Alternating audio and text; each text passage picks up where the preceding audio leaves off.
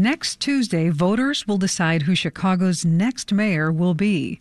Polls show that the race is tight between former CPS CEO Paul Vallas and Cook County Commissioner Brandon Johnson.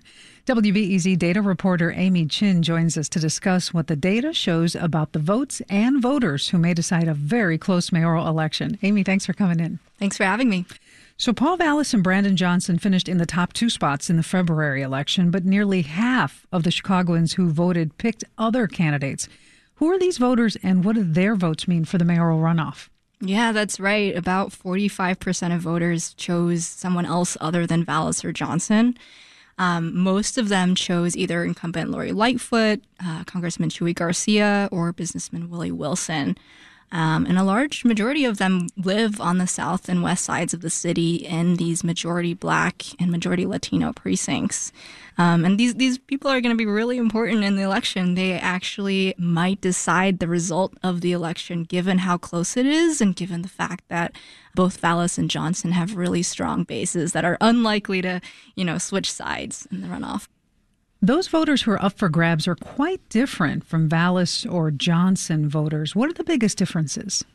There are quite a few differences, um, but the main ones are in terms of race. So, uh, places that voted for Vallas and Johnson tend to have a higher share of white residents. They tend to have a higher share of residents with six figure households, um, lower poverty rates, um, a higher number of people with bachelor's degrees or higher um, as well as more residents who send their kids to private school than public school. Um, and then lastly, I think, is that they have lower rates of violent crimes.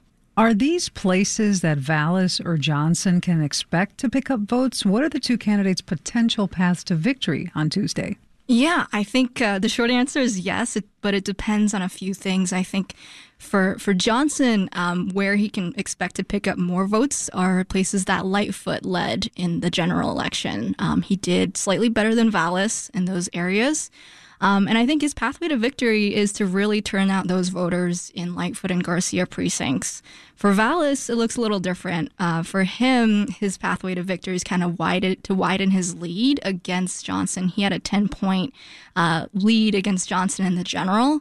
And so uh, these are areas, the areas he won are places that uh, tend to have higher turnout to begin with. So uh, it's likely that we'll see higher turnout there in the runoff. A big question going into the runoff election is whether Chicago voters will actually show up. What lessons can we learn from previous mayoral runoffs about voter turnout between the February general election and the April runoff election?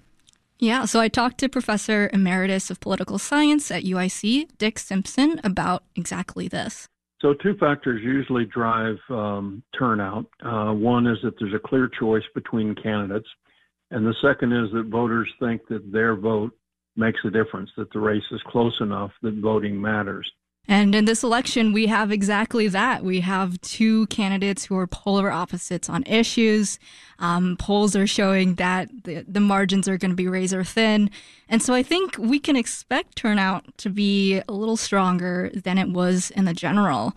Um, now, where turnout is going to be stronger is going to depend. Um, based on what we've seen in 2015 and 2019, um, the two mayoral runoffs that we've had in Chicago, turnout tends to be a little higher in places that um, the two leading candidates won. So it'll probably be higher in the precincts that Vallas and Johnson won, and it might be a little lower in the precincts that Lightfoot Garcia and Wilson won.